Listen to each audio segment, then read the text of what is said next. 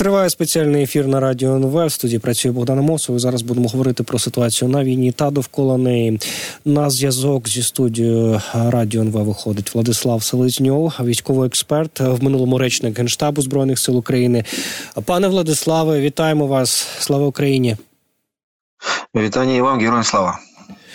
Е, пане Владиславе, почнемо з Авдіївки. Про неї вже пишуть світові змі. Вона в заголовках пишуть про те, що місто може впасти, і що це через брак боєприпасів, які відповідно е, затримують наші партнери. Очевидно, пишуть це, аби американські конгресмени якось поквапилися. Але загалом, коли ми говоримо про е, те, що відбувається там, яка ситуація там довкола міста, що там нині відбувається. Ситуація в районі Авдіївки насправді має дуже загрозливі тенденції. Ворог постійно тисне. Бачимо, що лева частина усіх щоденних ворожих атак вони саме е, сконцентровані в районі, Авдіївки. Так, ворог має найповільне, але тим не менш просування в районі Авдіївського Авдіївського Коксахіма. Його дії абсолютно очевидні. Він намагається розрізати навпіл наш е, осередок оборони на е, Авдіївському плацдармі. Це, звісно, дуже серйозні виклики, на які треба реагувати. В який спосіб і що буде робити генерал Тарнавський та офіцери його штабу, поки що важко прогнозувати, але те, що рішення будуть ухвалюватися абсолютно раціональне і спрямовано на те, щоб максимально обезпечити наших воїнів, які тримають саме оборонні рубежі та позиції на цій ділянці фронту це очевидно. Знову ж таки підсвічується е, застаріла проблема. Про неї говорять, говорять деякі е, моніторингові канали. Е, достовірність цих від цих джерел інформації є верифікованою, бо до того їх не ловили на брехні. Так, от деякі моніторингові канали стверджують, що через те, що вчасно не було вжито усіх заходів щодо створення додаткових систем інженерної фортифікацій, то відповідний ворог має можливість просуватися вперед. Там, де ці процеси були вчасно реалізовані, там ворога немає жодного шансу. А отже, виклик, виклик, який стоїть перед українськими силами на цій ділянці фронту, є дуже дуже складний. Бо з одного боку ворог намагається отримати бодай якусь таку медійно підсвічену територію нашої країни, і звісно, що Авдіївка на цю роль чудово підходить. А з іншого боку, ми розуміємо, що тримати наші захисні позиції на цій ділянці фронту варта лише за умови можливості проведення ар'єргарних боїв і відповідно маневру силами та засобами в рамках маневреної оборони. Це важливо, бо вести бойові дії в суцільному оточенні це перерікати себе на дуже ризиковані наслідки. Пане Владиславе, чи бачите ви, що власне висновки е, були зроблені, що укріплення зараз а, е, зводяться в достатній кількості? Ну, з одного боку, якщо ми говоримо в цілому, за всі 1300 кілометрів російсько-українського фронту, то бодай на нам звітують офіційні речники Генерального штабу, що приблизно тисячу кілометрів буде е, довжиною майбутня лінія оборонних захисних споруд. Це чудова новина, бо насправді е, ці лінії інженерної фортифікації реалізують дві дуже важливих місії. За їх допомогою ми будемо берегти життя та здоров'я наших воїнів. І друга місія ці інженерні споруди будуть максимально сповільнювати просування ворожого війська. Але варто зважати, що час для їх будівництва насправді дуже обмежений. Ворог постійно атакує, ворог намагається трансформувати свою чисельну та матеріально-технічну перевагу в якісь там територіальні забутки. Тому очевидно, що деякі е, елементи інженерної фортифікації в тому числі взводяться в той самий час, коли неподалік від е, цього будівництва вирують бойові дії. Куп'янський напрямок зі сторони окупантів на цій ділянці побував Шойгу. Про що це може свідчити і що відбувається там? Ще одна в перспективі дуже пекельна ем, ділянка фронту, бо ще буквально тиждень тому назад там ворвали активні бойові дії. Ворог зазнав чималих втрат, бо саме напрямку на Купенську злови українські сили оборони зайняли панівні висоти. Причому е, там вони розмістилися заздалегідь підготовлених інженерних фортифікаціях. Я чому наголошую, що треба робити це вчасно і в повному обсязі. Там, де зроблено все якісно, відповідно ворога немає жодних шансів. Отже, ворог зараз накопичує ресурси, певна інтенсивність його наступів дещо знизилась на Куп'янському напрямку, але це не значить, що ці бойові дії не відновляться тільки но ворог накопичить достатню кількість ресурсів. Те, що ворог має там ресурси, ми за це маємо абсолютно чітко розуміти, бо там знаходиться підрозділ першої гвардійської армії, там знаходиться 11-й армійський корпус Балтійського флоту Російської Федерації. Здається, найбільш один з найбільш ефективних армійських корпусів, які дислокуються на території Калінінградської області. Отже, ресурсів у ворога там точно не бракує. А отже, скоріш за все, в найближчій перспективі ми побачимо е, знов рух ворожого війська в напрямку на Куп'янську узловий.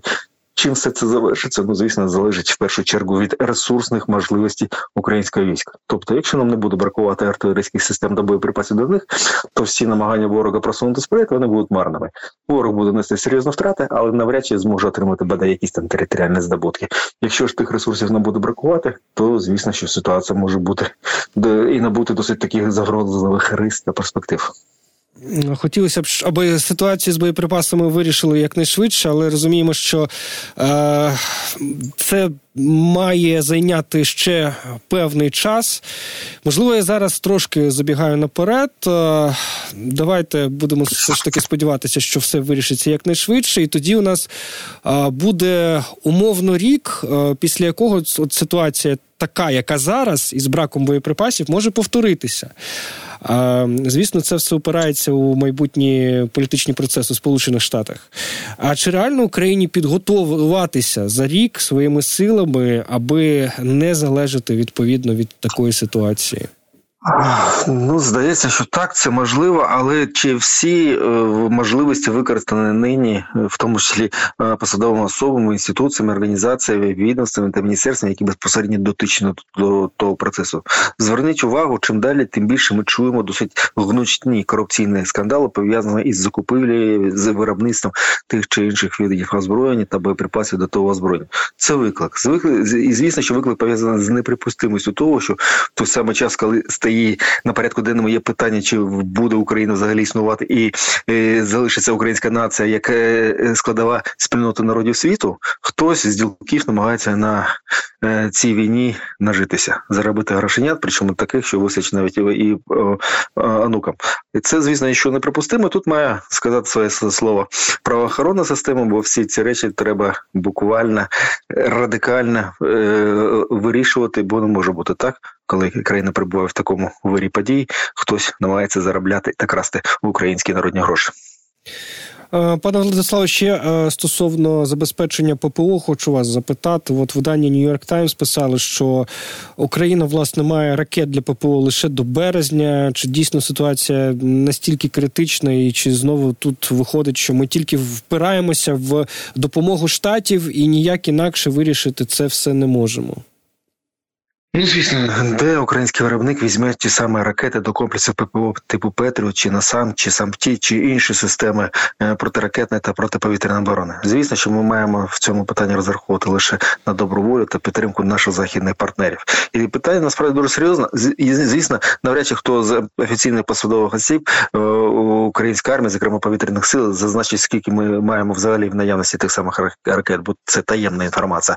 Але те, що такі елементи підсвічують наші західні медіа, в тому числі досить відомі, знані е, представники засобів масової інформації. Очевидно, що це е, акцентує увагу, в тому числі і відповідних політичних діячів заокеанських, які мають е, належним чином реагувати. Бо дискусії щодо ем, вирішення питання по передачі відповідних військово-технічних засобів на суму понад 61 мільярд для потреб українського війська і досі вирують, але це точно не слугує тому, що Україна тут зараз отримує ті самі необхідні зараз на фронті артилерійські системи, боєприпаси, ракети і таке інше. Це виклик і виклик, в тому числі пов'язаний з тим, що немає порозуміння між е, різними гілками влади, зокрема в Сполучених Штатах Америки, щодо обсягів темпів. Е, та часу постачання того чи іншого устаткування, яке дуже потрібне на фронті нашим воїнам. Е, пане Владиславе, ще е, багато останнім часом е, змі пишуть, і це підтверджує в тому числі командувач оперативно-стратегічного угруповання військ Таврії Олександр Тарнавський. Те, що російські окупанти все частіше застосовують хімічні атаки проти українських оборонців. В чому справа? Як ви розумієте, ось цю ситуацію? Питання полягає в тому, що є чимало різних дискусій, які певною мірою вирішуючи внутрішньо політичні процеси безпосередньо в Е, в тих країнах, які є донаторами потреб українського війська, але знову ж таки тут не може бути, як то кажуть, розмінною монетою діяльність української армії спрямована на забезпечення незалежності та відновлення територіальної цілісності нашої країни. І звісно, тут ми маємо гуртуватися, бо очевидно, що цей дощ надовго, ця війна надовго. А отже, ми маємо консолідувати усі наші зусилля і українських виробників озброєння та військової техніки, і наших західних партнерів. Це дуже важливо. Інакше інакше ми в цьому протистоянні з ворожою армією програємо. Ем, пане Владиславе, збройні сили отримали цього тижня нового головнокомандувача Олександра Сирського і також нову команду генералів. Ем, чи ви можете пояснити, що зміниться? Е, чим нинішній головком і ем, нова команда генералів буде відрізнятися від попередніх? Важливо пам'ятати, що робити висновки щодо діяльності тих чи інших посадових осіб варто лише після того, як вони почнуть працювати і давати перші результати. Бо певна така інформаційна хвиля спрямована на е, ну, такі деструктивні процеси пов'язані з ротацією вищих військово-посадових осіб у складі збройних сил, це точно не працює на е, користь нашої держави. Е, Так сталося, що за часів служби в генеральному штабі я мав змогу спілкуватися з багатьма з цих військово-посадових осіб, які вже призначені або лише тільки ну, плануються до призначення е, на вищі військово-посадові особи. Сподіваюся, що їх досвід, їх розуміння, їх прагнення перемогти в цьому російсько-українському протистоянні, воно дасться в знаки. І ключове, е, що мені здається, на цьому шляху треба реалізувати, це привести до ладу відповідні комунікаційні процеси. Бо коли українське суспільство починає не довіряти українським військовим, це криза. Потрібно працювати над кейсом збільшення ресурсних можливостей українського війська, і це насправді важливо. І це має займатися не лише головнокомандувач чи начальник генерального штабу, це має займатися командувачі видів відповідно кожної за напрямком, працювати із західними партнерами щодо щодо того, щоб отримувати ті самі дуже важливі системи ракетні, артилерісти, артилерійські і таке інше. Пане Владиславе, але ж е, ну власне ці е, генерали вже зарекомендували себе безпосередньо під час е, бойових дій. Ми ж можемо зробити певний висновок стосовно їхньої роботи. Е, звісно, але знову ж таки, що щоб оцінювати е, до прикладу генерала Бергілєвича на посаді начальника генерального штабу, варто все ж таки дати можливість попрацювати Анатолію Владиславовичу на цій посаді. Я добре пам'ятаю в ті часи, коли він був е, офіцером генерального штабу і має лише позитивні рекомендації щодо нього. Що стосується Олександра Станіславовича Сирського, то звісно різні оцінки, різні навіть часто густо протилежні оцінки його діяльності вирують, але знову ж таки для того, щоб мати виважену виважену та неопереджену е, розуміння, який буде генерал Сирський на посаді головнокомандувача, треба ну дати. Певний проміжок часу сирському його команді для того, щоб він продемонстрував е, ті чи інші е, свої переваги та можливості. Хоча знову ж таки я е, певен в тому, що безпосередня особистість кардинальна ситуація на полі бою не визначить. Потрібні ресурси. І а от тут, щоб були ресурси, треба працювати усім нам і громадянам нашої країни, і дипломатам, і, і політичним діячам, державним діячам, всім, бо інакше, інакше сподіваєтесь на. Умовного месію, навряд чи ми переможемо в цьому протистоянні. Лише раз разом, плече до плеча, ми можемо тримати ту ворожену навали і відновлювати нашу територіальну цілісність.